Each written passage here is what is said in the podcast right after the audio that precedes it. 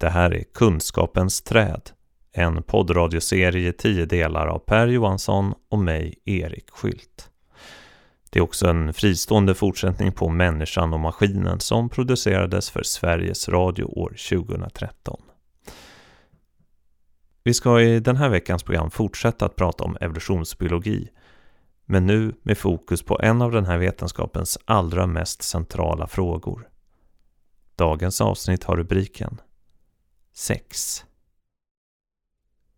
I förra programmet slutade vi med att måla upp en analogi mellan darwinistisk evolutionsteori och liberal marknadsekonomi. Kommer du ihåg det? Ja, det var oerhört spännande. Och jag har tänkt mycket på det sedan dess. Ja, det ska jag tillägga. Ja, ja. Det är verkligen en tanke som inte har lämnat mig. Nej, man kan ju säga om vi håller det på ett, vad ska vi säga, lite normaldiskuterande plan akademiskt samhällsdebattsmässigt, så är det här en stående kritik. Man har menat att det är en sorts kritik mot darwinismen, det här att den är så lik liberal marknadsekonomisk teori i vissa avseenden. Mm. Och det finns också numera någonting som kallas evolutionär ekonomi, som är där man direkt tillämpar darwinistiska principer för att förstå den mänskliga ekonomiska system. Mm. Och som visar sig vara särskilt tillämpbart just på marknadsekonomi. Mm. Och det ligger lite grann i sakens natur. Vad man kan fråga sig här är: vad är den ontologiska anledningen till den här parallellen? Finns det en ontologisk anledning? Ontologi handlar ju om hur det är i världen, vad som finns, vilken sorts processer som pågår, hur de fungerar, hur saker och ting förändras och alltihopa. Alltså hur själva varat i världen, det är ontologi, en filosofisk term. Och en marknadsekonomisk ontologi, det är ju, handlar om att köpa och sälja på en marknad. Alltså köpa och sälja på marknaden är en urvalsprocess. Resultatet av det blir ju att vissa varor är säljbara och andra visar sig vara osäljbara. Och så finns det allt möjligt däremellan. Vissa säljer otroligt bra, andra säljer mindre bra. Och det är någon sorts sållningsmekanism där som marknaden står för. Som liksom hela tiden omskapar utbudet av varor. Och där finns det en ganska stark analogi till hur naturliga urvalet fungerar, även om det naturligtvis inte är marknadsekonomi. Analogin ligger just det där med att det är en mekanism som sållar mellan saker. Och om man ser det över tid, om man ser då ett långt tidsperspektiv, så har det visat sig att man kan faktiskt använda till och med nästan direkt själva formlerna från den darwinistiska teorin. Darwinistisk teori idag är en höggradigt matematisk vetenskap, ska vi tillägga. Det brukar man inte ha riktigt klart för sig om man bara läser populärvetenskaplig litteratur. Men när man ser in i fackvetenskapen så är det mest en massa formler, nästan som fysik. Jaha, jag trodde snarare att darwinism var att man satt på någon djurpark och tittade på giraffer eller något sånt. Så många av de här formlerna då, som så kallade fitnessekvationen och ekvationer och liknande och sådant, visar sig med vissa modifieringar vara tillämpliga även för att förstå ekonomiska processer sedda som någon sorts neutral sållningsmekanism. Nu är ju, och det finns andra analogier, men en djupare fråga som inställer sig är: hur kommer det sig att en teori om en mekanism bakom förändring när det gäller levande varelser, naturligt urval, uppträder vid exakt den tidpunkt då den liberala marknadsekonomin slår igenom som det dominerande ekonomiska systemet? Ja, det är ju intressant. Ja, och då har det är därför det blir idéhistoriskt eller vetenskapshistoriskt, så blir det ju lite samma typ av problem eller iakttagelse som vi var inne på i Einstein-programmet som vi nämnde. Att samtidigt som Einstein jobbade med synkroniseringsproblematiken tekniskt, som var en central ekonomisk fråga på den tiden, så jobbade han teoretiskt med det som sen blir relativitetsteorin, som handlar om synkroniseringsproblematiken i fysiken på allra högsta teoretiska nivå. Just det. Där har du också den här samstämmigheten, tidsmässiga samstämmigheten, va? I någonting som har med samhällsförändringar att göra och någonting som har med vetenskaplig förståelse att göra. Just det.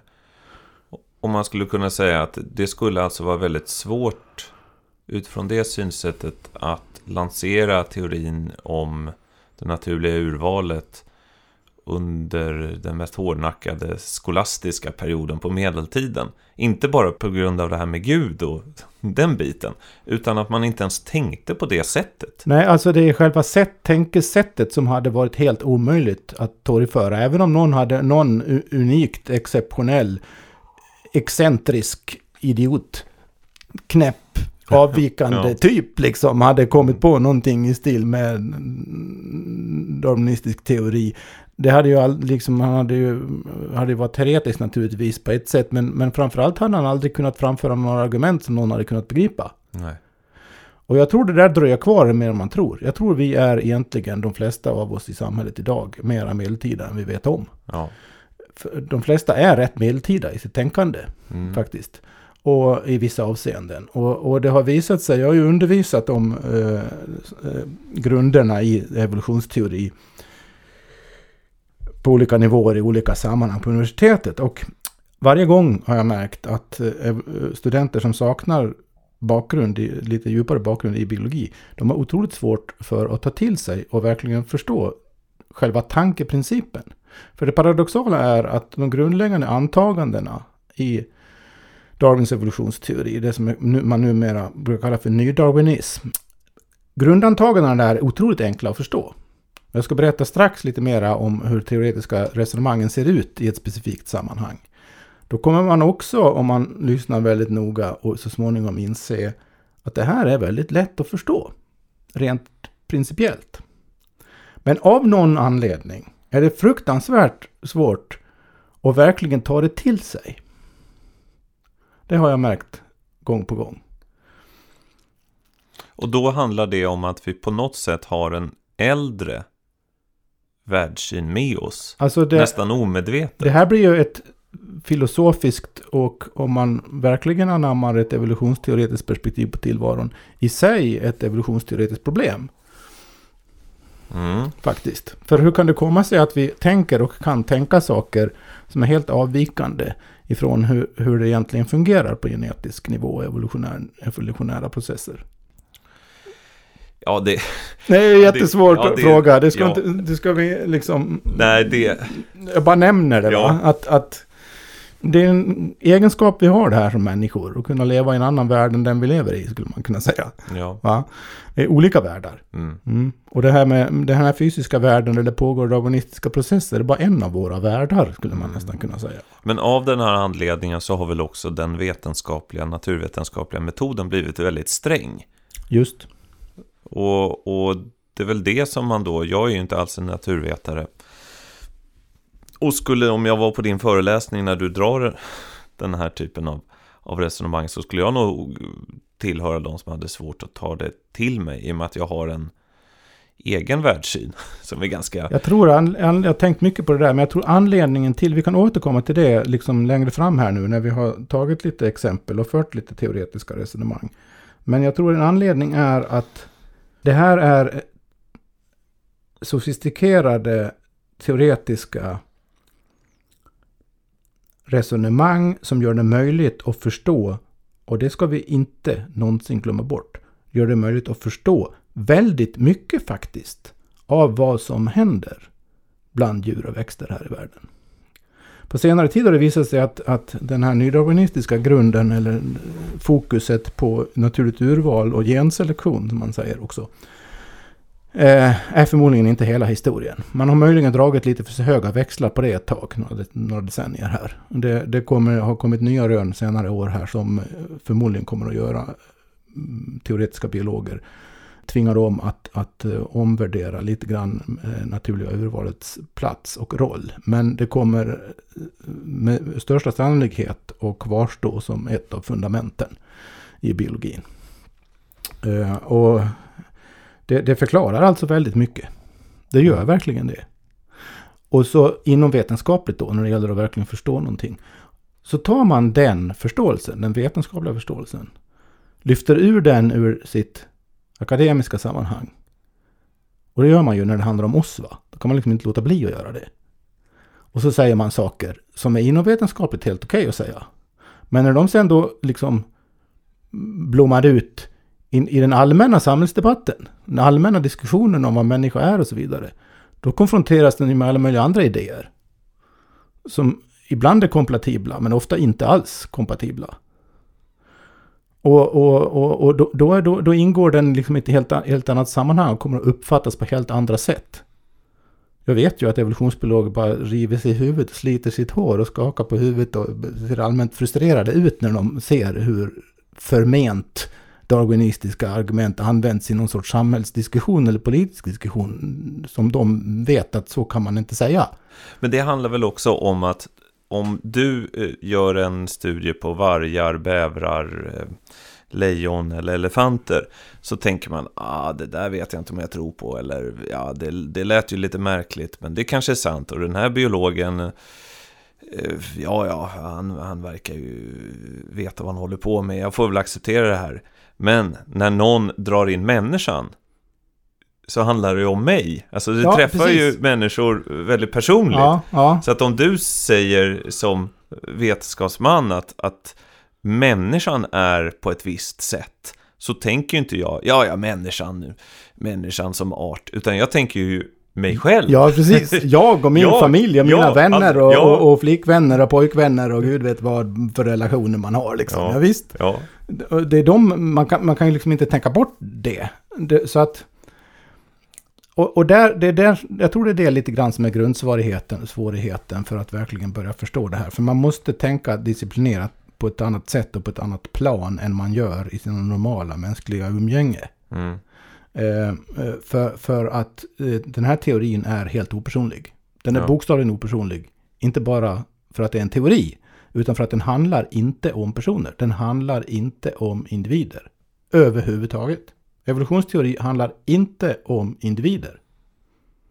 Det tror jag många inte har riktigt förstått.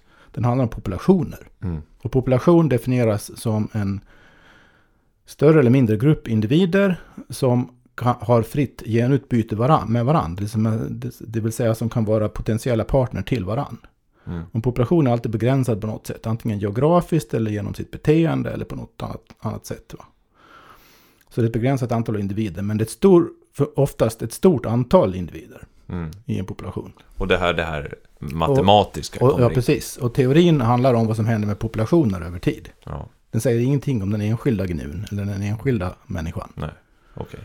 Men annat än indirekt. Ja, jo precis. Och indirekt kan det också bli ganska slående i och för sig. Ja. Om man drar ut växlarna lite grann.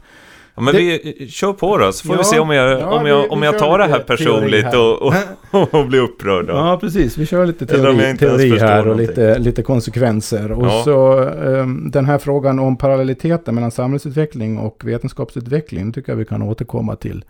I kanske det sista programmet kan vi fördjupa det där, för där finns lite mystik i det hela egentligen också, som vi har varit inne på. Det är inte, det finns något filosofiskt djupt i det där som man kan vara värt att verkligen reflektera över filosofiskt, men vi lämnar det nu, vi har bara konstaterat det, och så ska vi se.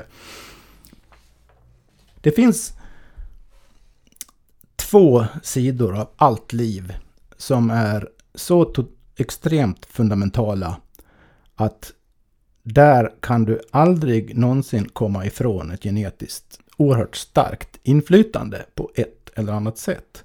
Det ena är det som har med att skaffa sig mat att göra. Att överleva bokstavligen. Det andra är det som har med reproduktion att göra. Och reproduktion är det allra viktigaste. För evolutionsteori handlar om vad som händer med gener över tid i en population. Och gener förs från en tid till en annan, från en generation till en annan. När det gäller oss, sexuellt reproducerande organismer. Så är det någonting, även hos människan, som man rent teoretiskt kan anta, måste anta, och har en väldigt stark genetisk komponent, så är det allting som på ett eller annat sätt, direkt eller indirekt, har med fortplantning att göra. Där kan man förvänta sig att den fria viljan har mycket mindre spelrum än någon annanstans. Mm. Och redan där börjar vissa rynka på näsan och tycka att det är kontroversiellt. Va? Men det är en följd av teorin då, att det måste vara på det viset.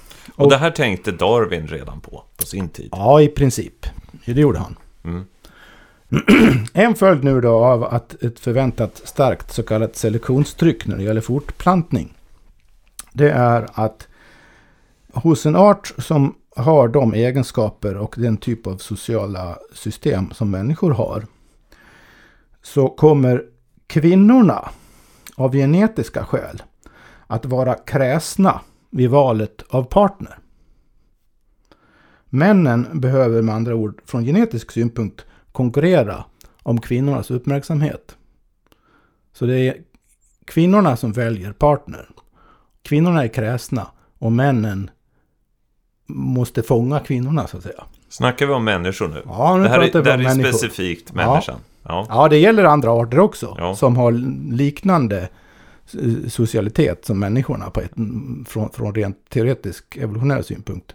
Mm. Mm, men vi håller oss till människan här nu. Ja. Varför är det så, kan man undra sig då? Ja, hur kan man påstå något så förargelseväckande ungefär? Ja, just det. Ja. Och kan jag då säga jag får då företräda någon slags allmänhetens debatt här. Mm. Men det där är väl bara några unkna värderingar som någon forskare har besmittat sitt material med. Ja, just det. Men nu finns det alltså en rent fortplantningsekonomisk motiv för det här. Okej, ja. Alltså kvinnorna har en sorts fortplantningsekonomisk begränsning som innebär att när ett av deras ägg har blivit befruktat så är de havande med det och fostret i 9 månader. Under den tiden kan de inte befrukta något nytt ägg. Nej. Så de kan alltså bara maximalt fortplanta sig var 9:e månad. Just det. Mm. Men en man producerar spermier hela tiden. Och om man inte håller sig till en kvinna så skulle han teoretiskt sett kunna befrukta en kvinna om dagen. Eller han skulle kunna befrukta 5 kvinnor om dagen. Ja. Rent teoretiskt nu då, va? Det är inte man som klarar det på riktigt. Det sägs att Genghis Khan gjorde det. Ja. Jo, det där har man till och med studerat. Ja, det är sådär. Genghis Khan har 2 eller 3 miljoner. Ja, det är väldigt många som bär på Genghis Khan-gener än idag. Så han måste fått, jag tror han var någon som sa att han måste liksom, han snittade på 2 stycken liksom befruktade ägg per dag. Det är ganska... Och nu måste man då anamma det här gencentrerade perspektivet som är typiskt för nydarwinismen. Nämligen att generna i kvinnans ägg och generna i mannens spermier, de har helt olika genetiska intressen. Båda har som enda syfte, som gener betraktat, förutom att upprätthålla organismens existens, så har de som enda syfte över tid att föras vidare till nästa generation. Mm. Och generna som befinner sig i kvinnan då har ju ett helt annat utgångsläge än de som befinner sig i mannen. För att om mannen befruktar en kvinna så har han satsat väldigt lite, va? Från rent genetisk synpunkt. Han kan fortsätta att satsa hur mycket som helst. Men kvinnan satsar allt på ett ägg och kan inte satsa mer på 9 månader. Nej.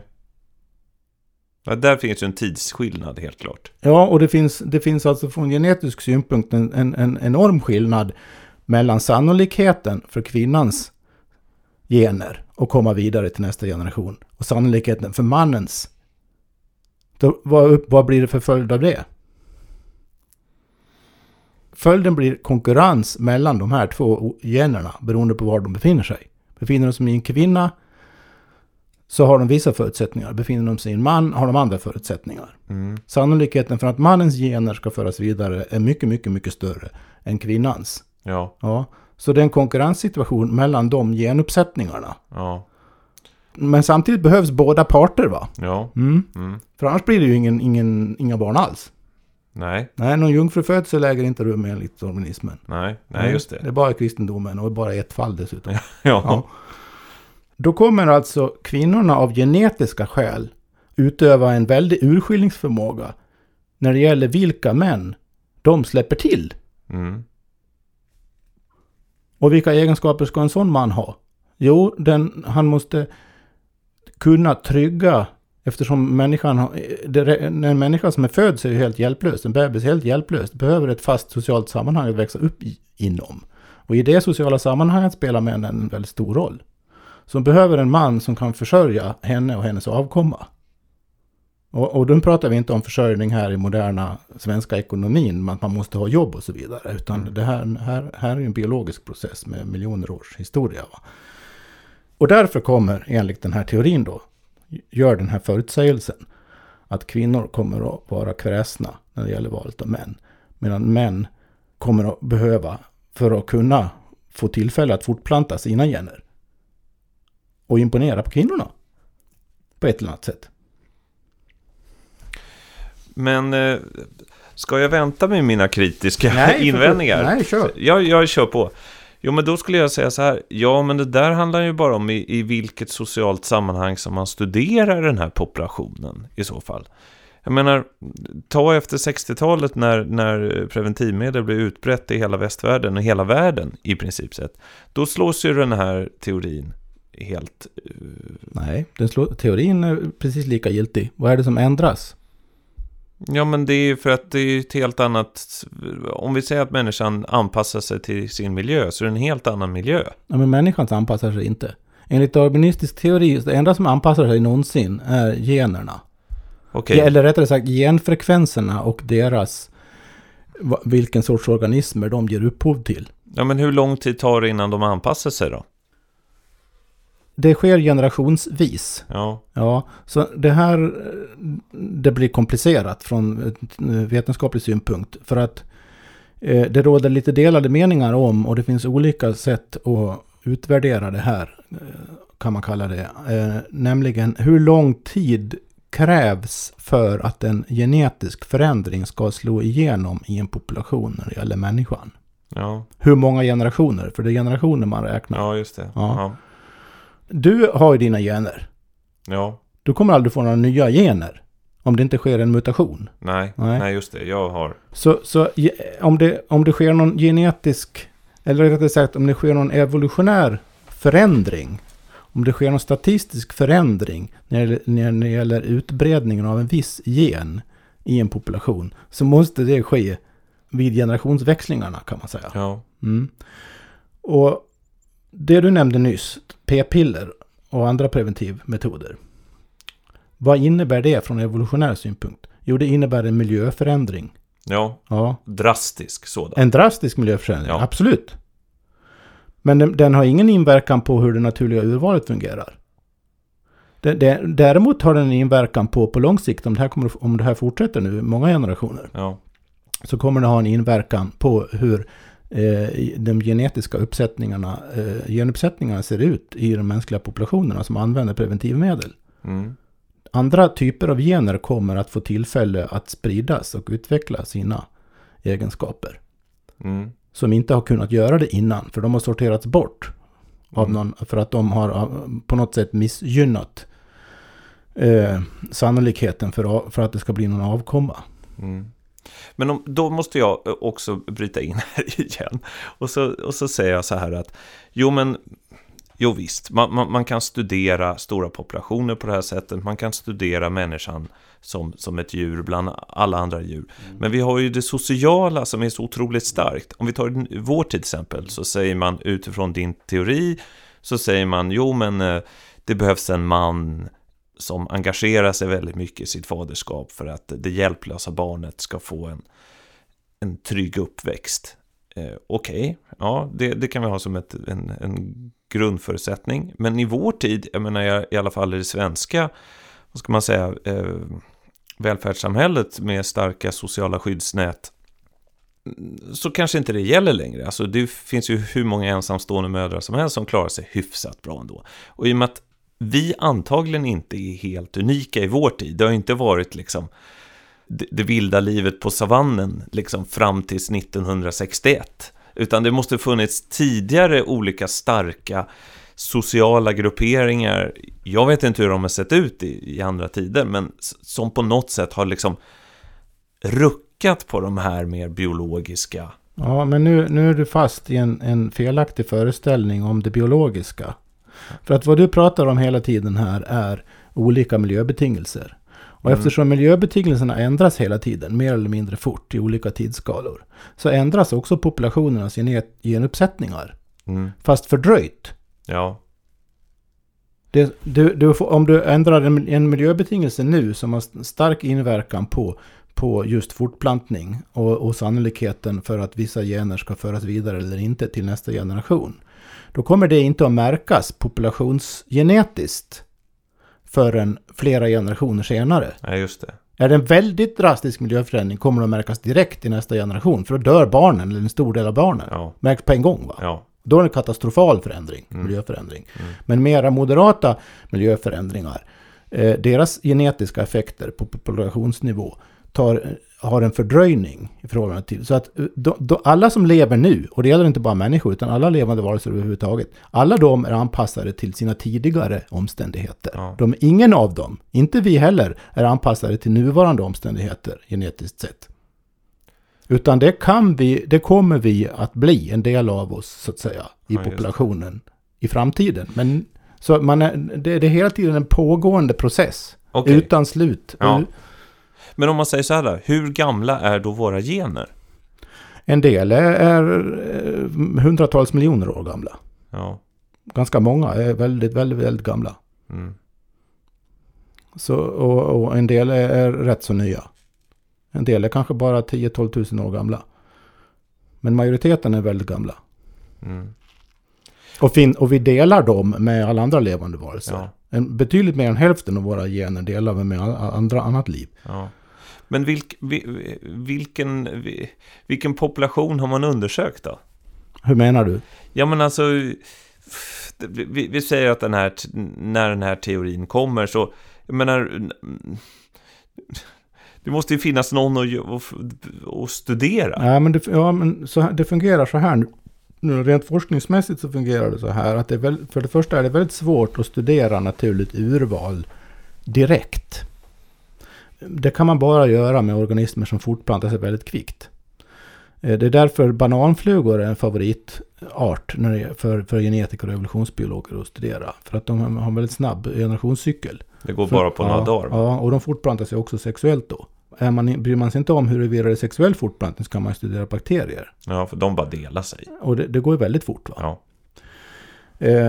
Däremot människor, där är relationerna så långa. Ja, så där kan du inte, när det gäller människan och andra, vad ska vi säga, långsamma arter, ja, så kan du inte studera det i live, så att säga. Nej, precis. Och då har man tittat på sådana här saker att kvinnor har en fortplantningsförmåga som gör att man max kan få ett barn var 9 månad. Ja.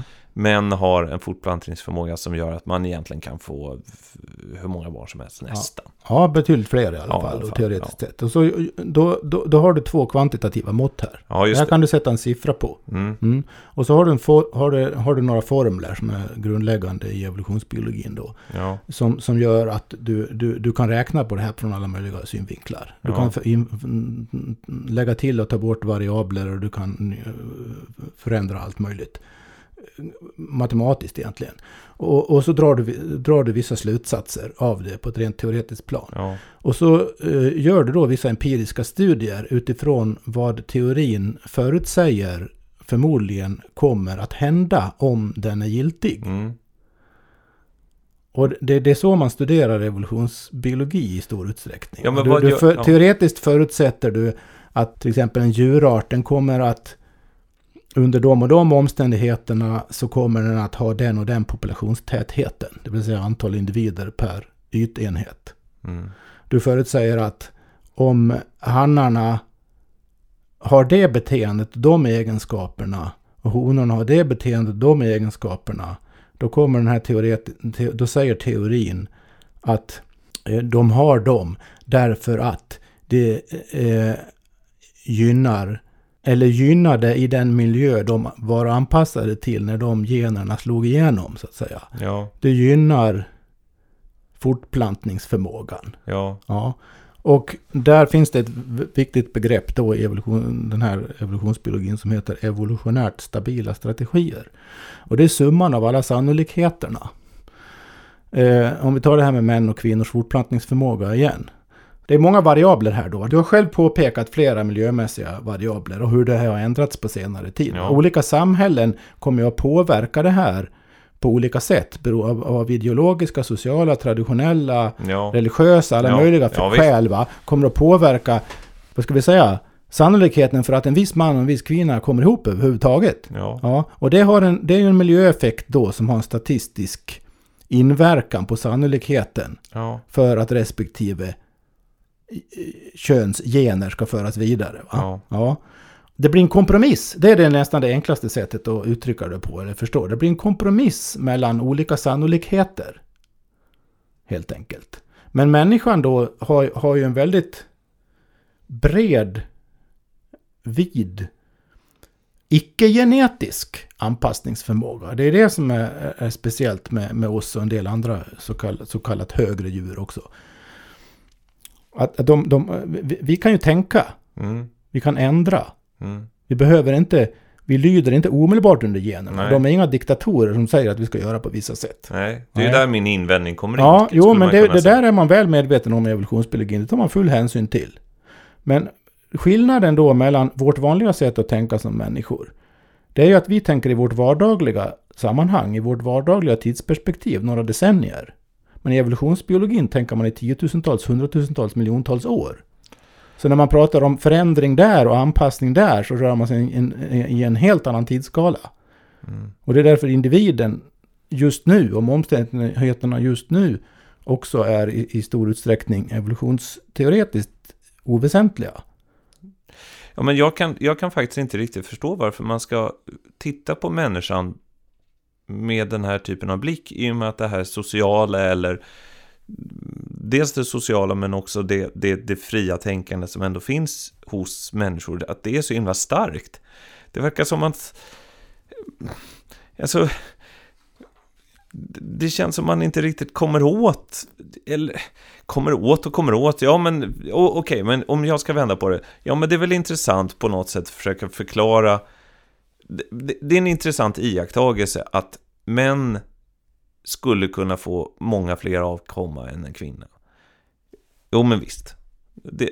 Det är ju någon typ av fakta. Men när du sen ska lägga till ett beteende på det, då skulle jag säga att men det vet vi ingenting om, och jag menar, varför ska man ha en åsikt om det överhuvudtaget? Nu börjar jag gissa att det var det här, precis som jag resonerar nu, det var så lite som de här som hällde vatten på han. Vad heter Wilson. Han? Wilson. Det var lite så de tyckte att så här, men okej, men studera människan då, men dra inte så jäkla mycket slutsatser om det. Nu är ju själva de vetenskapliga resonemangen här otroligt mycket mer sofistikerade och nyanserade än man kan tro. När man hör sådana påståenden som jag inledde med här, att kvinnor behöver vara kräsna när det gäller valet av män, och män behöver uppvakta kvinnorna och vinna deras gunst, inledde jag med att säga, va? Och det här finns det, om det nu är så finns det en väldigt stark evolutionsbiologisk förklaring till att förhållas på det viset. Det jag sa, att ägg respektive spermier. Det här är en fälla på sätt och vis man lätt hamnar i nu. Jag tog ju upp det här bara för att ha ett lite lättbegripligt och lagom provocerande utgångspunkt. Det är en fälla man lätt faller i när man ska popularisera vetenskap, i synnerhet kanske evolutionsbiologi. Att man tar sådana exempel och så drar man väldigt höga växlar på det, och så berättar man bara som jag har gjort nu, otroligt översiktligt, otroligt ytligt och med bortseende från flera väldigt relevanta teoretiska saker. Och så kommer dina invändningar gäller det då, va? Alltså, vi kan ju inte här i ett radioprogram redogöra för hela evolutionsbiologiska vetenskapen. Det brukar ju ta flera terminer att lära sig det någorlunda. Mm. Man läser på universitetet. Mm. Så den illusionen ska vi inte falla för att vi på något sätt har utdömt det här. Väldigt, väldigt långt ifrån. Men det finns en distinktion här, apropå vad du sa nyss, som man är bra att ha klart för sig då, teoretiskt. Man gör en grundläggande skillnad mellan det man kallar genotyp och det man kallar fenotyp. Genotyp är alltså genuppsättningen en individ har. Och fenotypen är resten av livet. Alltså din kropp, ditt beteende, hur du ser ut, dina vanor. Allt som har en effekt i yttervärlden hör till din fenotyp, kan man säga. Det vill säga även dina kulturella uttryck. Även språket. All teknik du använder. Allt det hör till din fenotyp. Men genotypen finns bara då i dina celler. Va? Och evolutionsbiologin, den nydarwinistiska evolutionsbiologin fokuserar på genintressena i sammanhanget här. Och från den synpunkten så är fenotyperna bara en sorts transportörer för generna. Och fenotyperna är alltså en sorts verktyg från genetisk synpunkt. Jag minns att Richard Dawkins i sin kända bok The Selfish Gene från 1976, han kallade fenotyperna för vehicles. Mm. Alltså transportmedel, fordon för generna. Mm. Vad är det, hur behöver då generna förhålla sig till, eller genotyperna, generna, hur behöver de förhålla sig till fenotyperna? Jo, de behöver ha någon sorts inflytande på fenotyperna som innebär att fenotyperna inte låter bli att skaffa barn. Mm. Så allting som kan ha en direkt eller indirekt effekt på sannolikheten för att generna kan hoppa vidare till nästa generation. Det finns ett starkt genetiskt intresse av att ha något inflytande över. Mm. Men fenotypen behöver inte begripa någonting av det här. Den behöver bara bete sig rätt. Den behöver bara öka sannolikheten för att generna ska föras vidare. Hur det sker är genetiskt helt irrelevant. Och därför kan fenotyper också utvecklas så himla olika. Nästan allt liv har en väldigt stor del av respektive genuppsättningar i olika arter och familjer och riken och klasser och allting. Samma gener. Mm. Men det är ju en enorm variation i fenotyp, eller hur? Mm. Det är jättestor skillnad på en blåval och en blåmes och en människa och en bakterie. Ja, fast de delar väldigt mycket gener. Ja. Så fenotyperna har en enorm variationsförmåga. Ja. Ja, och vad betyder det? Jo, det betyder att det finns väldigt många olika sätt för gener att föras vidare på. Mm. Men det enda generna behöver se till är att fenotyperna liksom fortplantar sig. Vad som är anledningen till att de tycker att de behöver fortplanta sig, det bryr sig generna inte om. Nej, den frågan har vi ju släppt för länge sedan. Även om den är intressant så lämnar vi den bort utanför det här. Så fenotyperna fungerar som annonser för generna, kan man säga. Det gäller för fenotyperna att locka till sig partner i vårt fall då. Ja. På ett eller annat sätt. Ja. Och behålla den här partnern tillräckligt länge för att nästa generation ska hinna växa upp. Och få egna barn.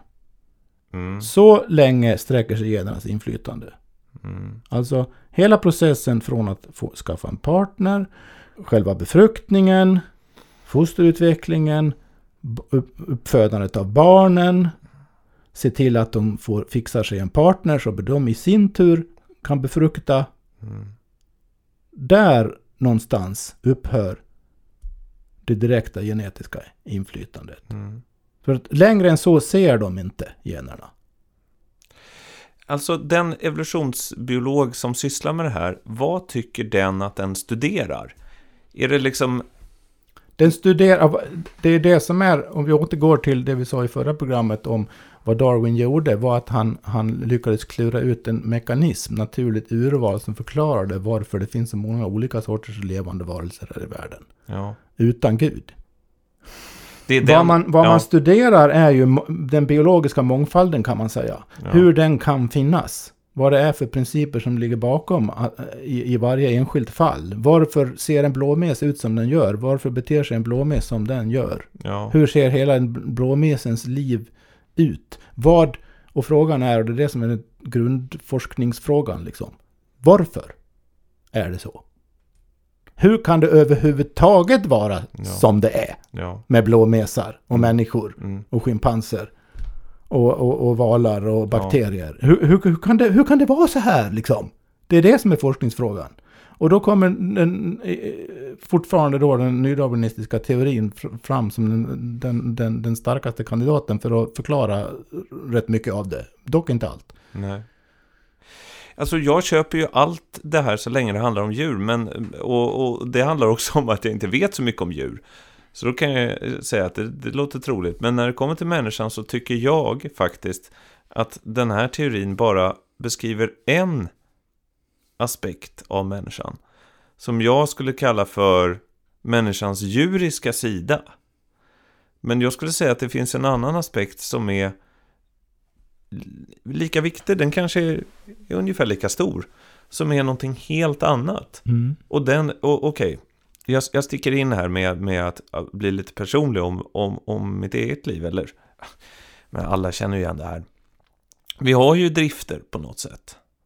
Om man inte är någon slags superutvecklad yogi som kan meditera, som inte behöver äta på 30 dagar eller så. Men förutom dem så är de flesta slavar under en viss typ av drifter. Äta behöver man göra flera gånger per dag, annars blir man på dåligt humör. Man måste gå på toa lite då och då. Man kanske måste ha lite solljus. Ja, det finns massa saker. Och så finns sexualdriften också. Mm. Och då skulle jag säga så här, om jag tar det här väldigt kort. Det är klart att jag pratar bara om mig själv då. Jag, från puberteten så har jag givetvis känt av den. Och i början så var det väldigt förvirrande förstås, som det är för alla andra. Efter några år så får man lite koll på den. Mm. Vad den säger till en. Mm. Och jag skulle säga att nu är jag 35. Så nu har jag hållit på, liksom, den har varit en del av mitt liv i 20 års tid. Jag vet ungefär vad den säger. Och jag kan argumentera emot. Mm. Och skulle jag bejaka den fullt ut, då skulle jag bli någon slags djur. Det gör jag inte. Och det var många barn du skulle ha. Ja, exakt. Ja, men det är ju klart att någon typ av sån drift har jag ju känt av förstås. Och det är inte bara, men jag skulle säga att det är inte bara någon slags socialt, liksom, nät som tvingar mig in i ett annat beteende, utan att jag faktiskt har någon typ av annan röst som för mig är lika stark som driftsrösten, som säger något annat. Och det, jag upplever, det här var ju knappast en vetenskaplig utläggning, men för mig är det här helt fundamentalt. Alltså det... Jag håller helt med dig om det där. Här skulle jag säga rakt upp och ner, oavsett hur sofistikerade de här teorierna är och blir, och hur mycket de än kan förklara utifrån sina egna ståndpunkter, antaganden och empiriska studier av olika slag, det vill säga prövningar av teorierna. Hur långt man än når här, så länge kommer man ändå aldrig att kunna säga någonting användbart om det du just sa. Den här reflekterande medvetna förmågan som kan faktiskt urskilja genernas röst på ett sätt i sig. I vissa avseenden i alla fall. Åtminstone det är de som är allra starkast. Som just sexualdrift och behovet av att äta och gå på toa. Där är som jag sa innan. Va? Där är den genetiska rösten som starkast. Den är så stark så vi hör den. Liksom, va? Men det är ju så mycket annat i människolivet som inte verkar ha någonting med det här att göra överhuvudtaget. Och medvetandet och vad man kan göra med det och vad det är och hur långt det sträcker sig och så vidare och vilka nivåer det finns där. Det kan man inte yttra sig om överhuvudtaget från evolutionsbiologiskt håll. Man försöker, det finns jättemånga böcker skrivna där man försöker förklara medvetandet på olika sätt som någon sorts evolutionsprodukt. Jag köper inte någon av dem hittills. Jag är total skeptiker när det gäller den förmågan att förklara det. Och det gör mig till någon sorts kättare i evolutionsbiologlägret då, va? Åtminstone för att de är ibland ganska troende på sitt sätt, de här evolutionsbiologerna. Men det hindrar ju inte att en massa andra saker förklaras väldigt bra av de här teorierna. Det är väldigt svårt när man väl har satt sig in i det här att säga så här att det inte skulle vara giltigt. På något sätt. Den stora frågan är i vilket avseende är det giltigt? För vad är det giltigt? Hur långt sträcker sig giltigheten? Men skulle så vad vi har att göra med när man säger att ja, men det här är en sån fundamental teori om livet överhuvudtaget och livets uppkomst, livets utveckling, allting. Så vad man gör då anser jag är egentligen någonting jag brukar kalla för totalisering och delperspektiv. Man tar ett perspektiv på tillvaron i vid mening och säger att det är fundamentalt för allt annat. Ja. Och det brukar jag tycka är per definition en sorts tankemisstag.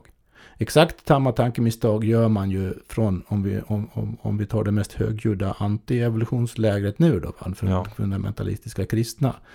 Så är ju samma totalisering och delperspektiv där. Ja. Från min reflekterande ståndpunkt sett så säger man faktiskt i det lägret, de intelligentare, kunnigare personerna i det lägret säger en hel del som kan vara tänkvärt på ett plan, i vissa avseenden. Men att säga att det gäller allting, att allting som står i Bibeln är bokstavligen sant, även vetenskapligt, då, där någonstans blir det helt absurt, va? Då har man gjort samma sak, då har man totaliserat sitt delperspektiv. Mm. Men i den här frågan som vi pratar om, och vi pratar om sexualdriften, skulle det inte vara enklare om man gjorde, jag vet inte om det är medeltida synsätt eller om det är 1600-tal eller 1700-tal, men att man gör en uppdelning mellan kropp och själ. Ja. Där man säger att evolutionsbiologen undersöker den mänskliga kroppen med dess drifter, gener, allting. Sen har vi någonting annat som vi kallar själ. Om den kommer från Gud eller om det är en produkt av någonting annat, det behöver vi inte undersöka. Men den här själen drivs av andra premisser som man också kan studera. För då måste man studera människor som till exempel helt ärligt, både män och kvinnor, säger jag vill inte alls ha barn, jag har aldrig känt mig dragen till att ha barn överhuvudtaget. Eller som lever i andra familjekonstellationer. Eller, det finns ju så pass många så att det är en jättestor grupp med människor. Mm. För att det är väl när man erkänner att det finns både och. För jag menar, okej, om vi tar den kristna fundamentala eller vi tar medeltiden, då säger man att det bara finns själ. Och då får man ju den här skamkulturen. När man Nej, det gör man ju inte. Man säger att däremot säger man att själen är mera fundamental än kroppen. Ja, så ja precis. Kroppen finns, men den är syndig rakt igenom. Och så, alltså den är på något sätt. Och... Ja, den blev det. Det finns ju en teologisk historia. Jo, men i alla fall.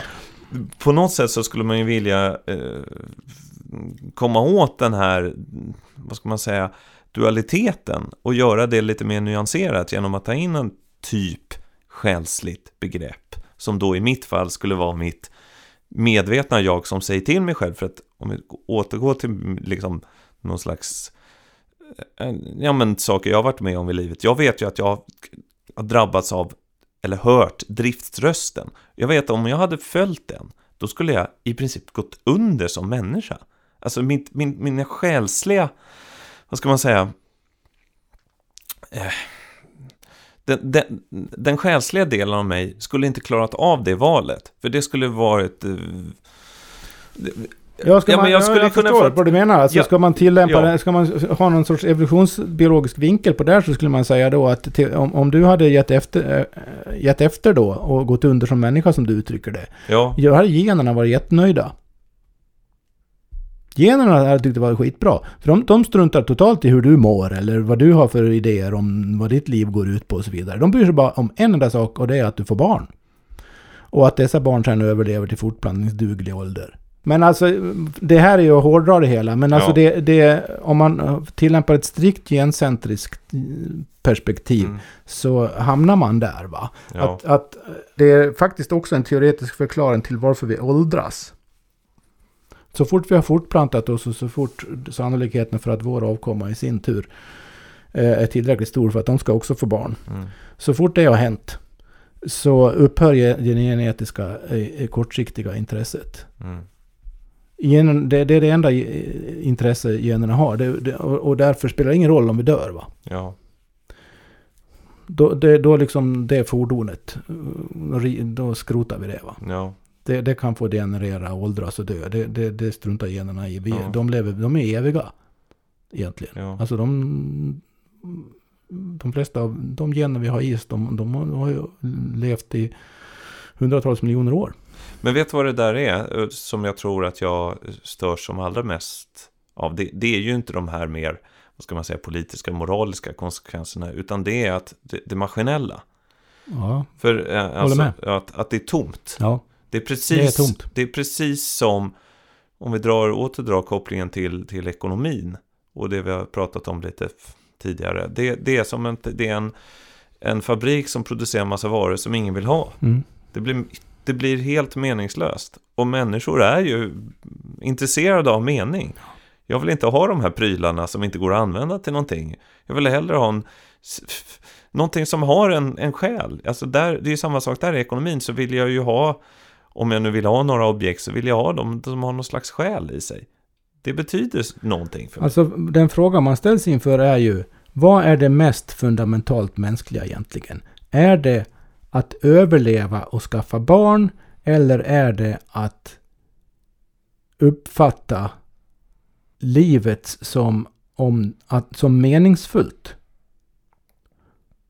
Att det finns någon sorts djupare mening som man kan upptäcka med det mänskliga livet. Om vi säger att det är fundamentalt, då kommer ju inte nödvändigheten att äta och fortplanta sig att försvinna. Men de kommer att sättas in i ett, för det är förutsättning för det kroppsliga livet ju. De kommer att sättas in i ett helt annat sammanhang där de görs meningsfulla, de också. De kommer alltså, själva de här mekanismerna kommer att underordnas ett meningsfullt sammanhang. Mm. Men vad man gör i en strikt materialistisk evolutionsteori, det är att man vänder på det och säger att det materiella är det enda som egentligen är verkligt och finns. Allting annat är med en filosofisk term epifenomen. Alltså i grund och botten ganska oväsentliga överbyggnader som av någon anledning har råkat uppstå och lever vidare på någon sorts tomgång, för att på ett eller annat sätt någon gång har det ökat sannolikheten för genreproduktionen, och så länge det inte ställer till någonting i den vägen så får det leva vidare. Och det gäller då allt som vi värdesätter som människor, mänsklig kultur och allting. Sen har vi kulturella evolutionen då gått så pass långt och blivit så komplex och så pass självgående, det vill säga relativt frikopplad från vår biologi, så att den tycks kunna ge upphov till lite egna utvecklingsmöjligheter. Men det är fortfarande samma egentligen grund och botten döda tänkesätt, om man är lite elak här bakom det, va? Det finns ju ingen mening med kulturen från det perspektivet. Det är bara någonting som har råkat hända och som råkar ha fått vissa på sitt sätt fortplantningsegenskaper, va? Men allt det som vi dagligen upplever eller inte som meningsfullt säger ingenting om. Vad är det värsta som kan hända en människa? Jo, det är att man upplever livet som totalt meningslöst, att man inte gick upp på morgonen, att man lika gärna kunde dö. Ja, och det dör ju människor faktiskt av att befinna sig i det tillståndet allt för länge. Fler och fler verkar det som just nu. Vi kan ju lämna den här diskussionen lite. Vi kan lägga den åt sidan för en kort stund. För det som jag ändå tycker är intressant är ju att försöka ringa in varför den här teorin har uppstått och varför den har fått sån spridning. Det är ju någonting i vår tid som gör att den här evolutionsteorin är så, vad ska man säga, inte populär, utan att den fungerar så bra. Ja. Och det är ju... du har två fenomen här. Du har den inomvetenskapliga fenomenet som har att göra med att så som naturvetenskapen är uppbyggd på olika universitetsinstitutioner idag runt om i världen, så har den grundforskningsmässigt en uppgift, och att det är med vissa metoder och på vissa premisser förstå hur världen fungerar och varför världen ser ut som den gör i alla tänkbara avseenden. Och i de premisserna och i de metoderna så finns det ett fundamentalt antagande, nämligen att allting måste kunna återföras på någon materiellt påvisbar princip. Det är inte tillåtet att införa några själsliga eller andliga eller icke-materiella variabler överhuvudtaget. Tvärtom så måste de förklaras på materiella premisser. Ja.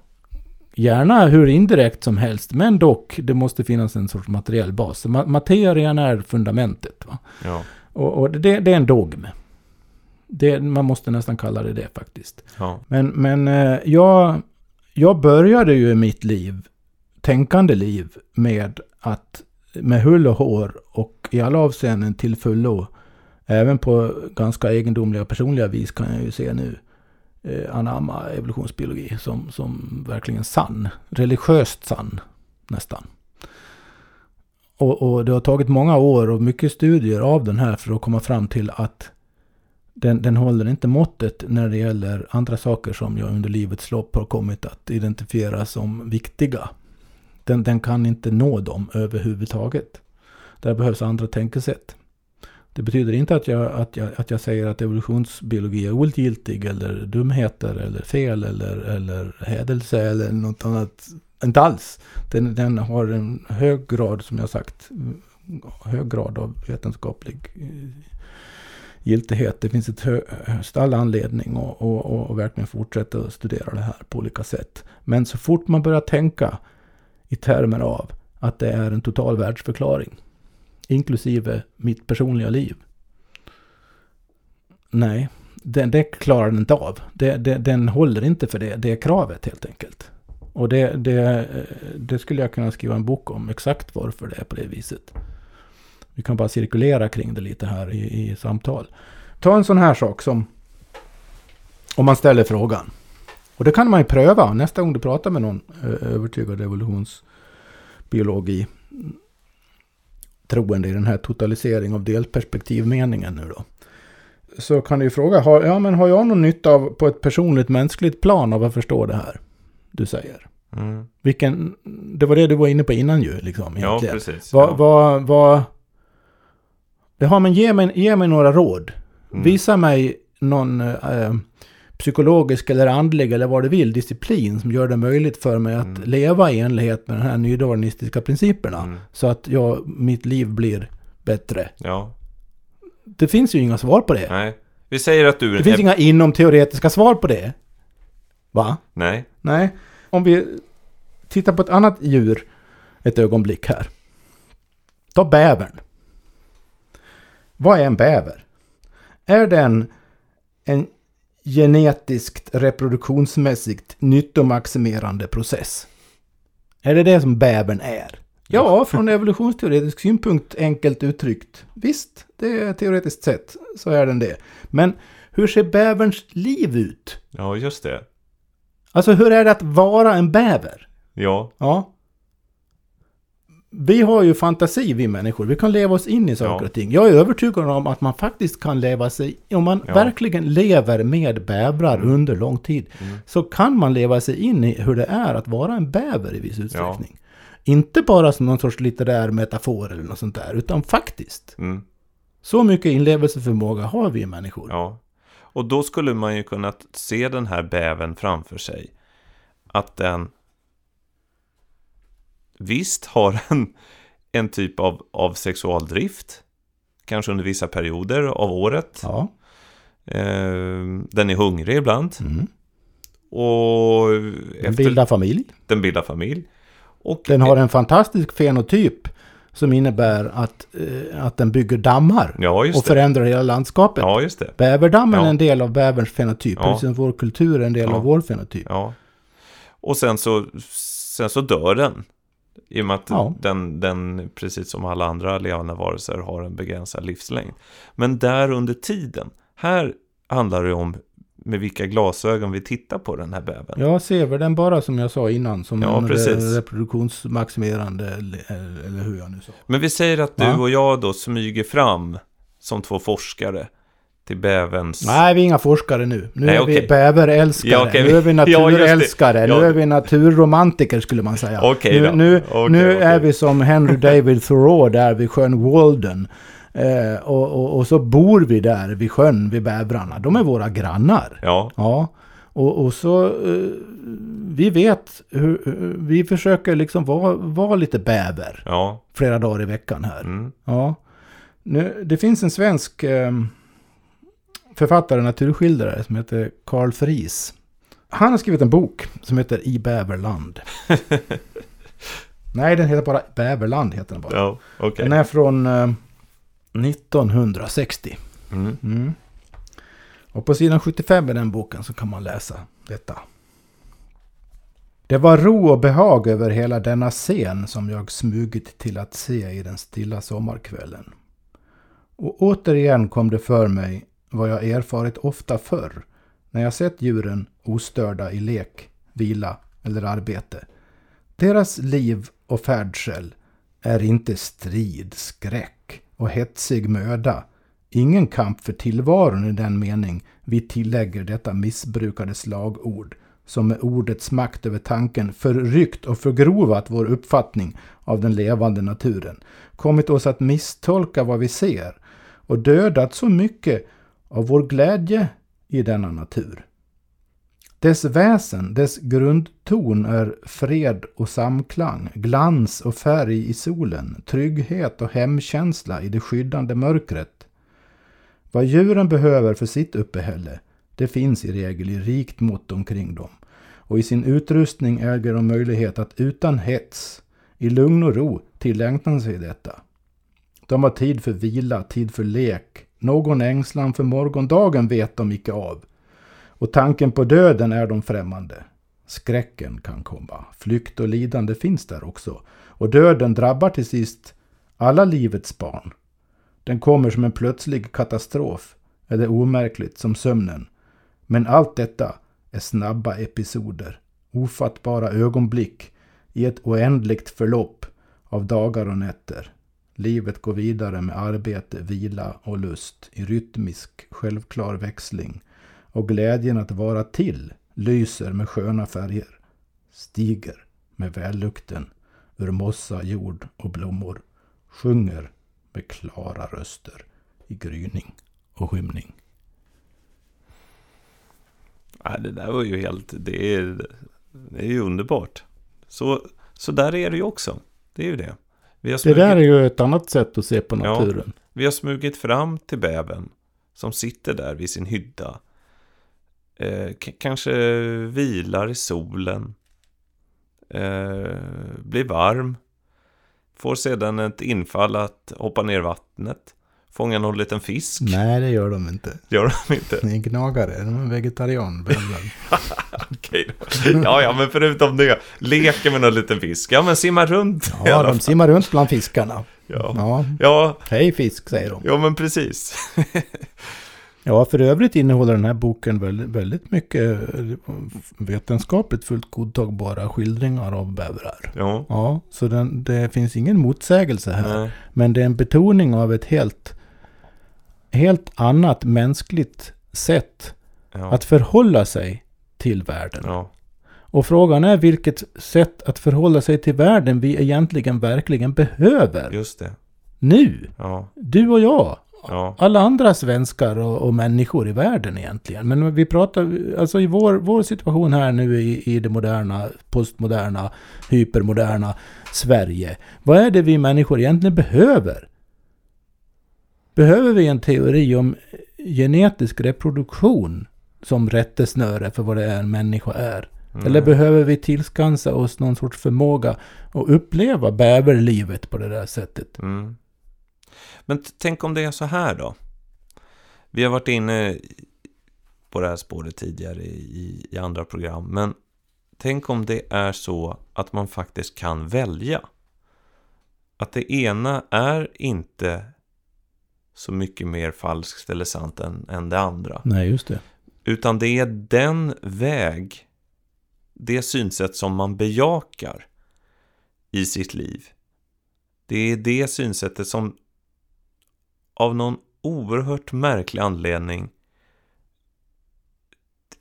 realiseras. Mm.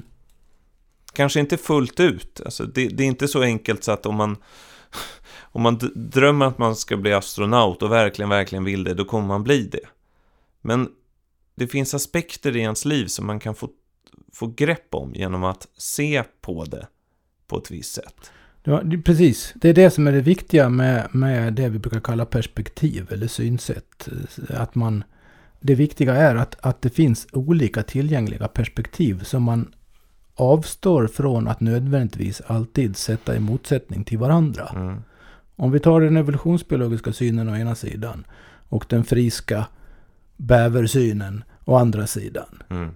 Så anser jag att det är helt felaktigt att sätta dem i motsättning till varandra. Annat än om den ena eller den andra totaliseras. Anledningen till att jag framhävde frisyn här före Darwins och Wilsons etc. ett alls syn, va? Är att jag anser att den naturvetenskapliga, materiellt fokuserade synen är överbetonad i vårt samhälle idag. Mm. Inte att den är ogiltig eller omotiverad eller ointressant. Tvärtom, den är i vissa avseenden giltig. Mm. Den är i högsta grad motiverad rent intellektuellt. Den kan också vara ett nyttigt perspektiv i vissa sammanhang att faktiskt ha på saker och ting. Mm. Men om man upphöjer den till den totala verklighetsbilden, då blir det fel. Mm. Lika fel skulle det bli om man levde någon sorts kontemplativ bävertillvaro och tänkte utifrån det hela tiden. Det skulle bli lika galet. Ja, man skulle eller i alla fall inte det skulle bli galet på sitt alldeles egna vis. Ja, det är lite härligt kanske det skulle vara, men man skulle inte kunna ha galenskap kan väl vara härligt. Ja, men det skulle inte vara den här typen av samhälle som vi har idag. Nej, visst, vi skulle inte få de goda konsekvenserna. Vad vi behöver individuellt är tror jag, en betydligt skarpare urskiljningsförmåga, medvetenhet när det gäller just olika perspektivs inverkan på vad vi faktiskt gör. Mm. Inte bara på hur vi tänker och sitter och filosoferar i soffan på kvällarna, utan vad vi faktiskt gör. För perspektiv motiverar aktiviteter hos oss människor. Mm. För att nu när vi kommer mot slutet av det här programmet så har ju du presenterat ett perspektiv som under den senare halvan av 1800-talet slår igenom i västvärlden på full front. Det är någon typ av evolutionsteori där likheter också finns inom den då snabbt växande kapitalistiska världen. Och risken som jag känner att det ligger lite under ytan här i hela resonemanget, det är att den här typen av synsätt på samhället och på människan riskerar att spilla över på princip allting. Mm-hmm. Utbildning, sjukvård, familjesyn, allting blir instrumentellt utifrån de här principerna. Ja, precis. Och visst är det väl så, kan jag känna att man ser att det här slår igenom. Jag menar, det finns ju, ta utbildning till exempel. Utbildningsväsendet kanske aldrig varit så reglerat som det är idag. Och ändå så visar det sämre resultat idag än förr i tiden. Mm. Vilket är jättekonstigt. Det är någonting som måste ha gått fel här. Jag har en ren intuition om vad som ligger bakom här. Det har någonting med det du talade om nyss i termer av instrumentalisering att göra. Det är precis som om det är någon ande som har lämnat utbildningsväsendet. Det är som om man inte riktigt längre tror på något djupt motiverande i det hela. Det är som om det bara handlar om att få betyg, att få ett jobb, att ekonomin inte ska fallera på grund av att folk har fel utbildning och själva lärandet, det som ger en någon sorts meningsfull insikt i tillvaron är en så liten del av det hela. Det blommar upp ibland, här och där i olika ämnen såklart. Men det är inte det är ingenting som den aspekten är inte det som explicit motiverar det man gör längre. För inte så länge sedan så hade man ju en annan inställning faktiskt. Man pratade om utbildning i termer av odling. Att odla själen. Mm. Nu vill inte jag idyllisera eller liksom forna tider egentligen. Men det är någon ingrediens som fanns tidigare när det gällde motivationen bakom varför man har utbildning. Som på något sätt försvann i och med industrisamhället. Där alla mer eller mindre förutsätts bli komponenter i system. Snarare än tänkande, kännande, reflekterande människor. Så istället för att utforma samhällsfunktionerna, istället för att utforma systemen, istället för att utforma utbildningsväsendet och tekniken efter vad vi i djupast sett egentligen behöver och kräver som människor, så har man gjort tvärtom. Man har i allt större utsträckning anpassat vårt beteende så det stämmer in i systemlogiken på olika sätt och på olika nivåer. Och det är ju en sorts samhälleligt motsvarighet i det här att totalisera det materialistiska, mekanistiska perspektivet på världen. Mm. Men Vi kan ju ta med oss den här frågan till kommande program. Hur har det kunnat bli så här?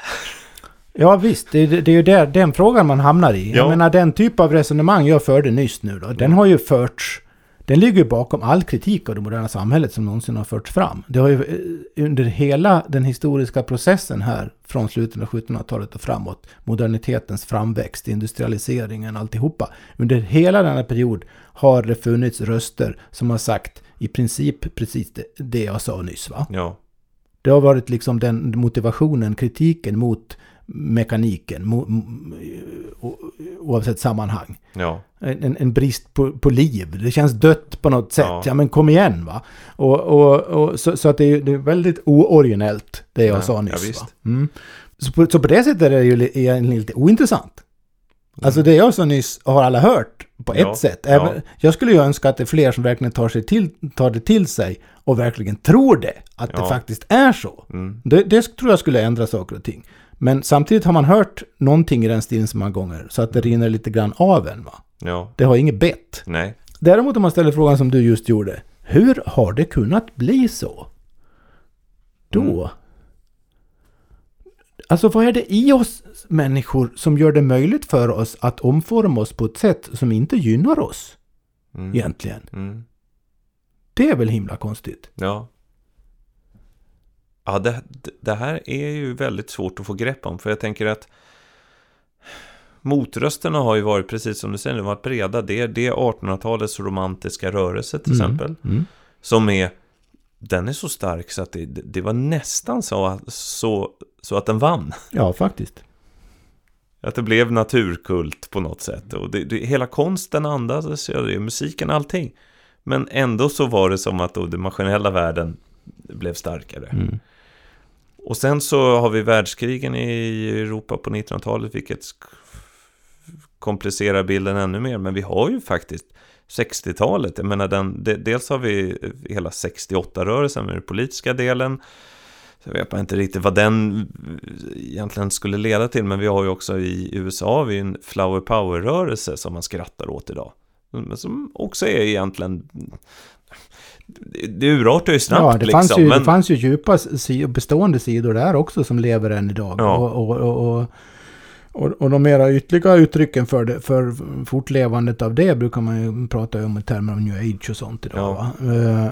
Det är också en sorts antimekanism, en anti-instrumentalism, en anti... Allt det som man uppfattar som negativt i den moderna utvecklingen, som grundar sig i en sorts personligt förankrade avgöranden snarare än instrumentella och systemavgöranden och så.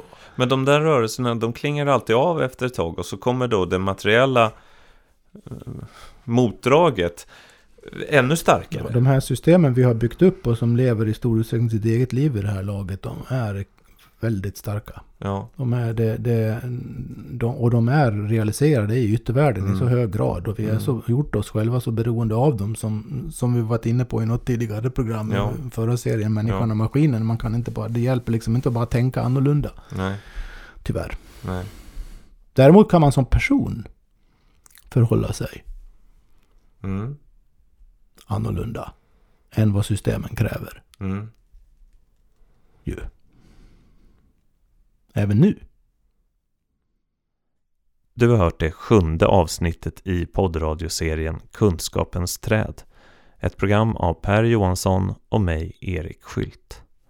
Dagens avsnitt hade rubriken Sex.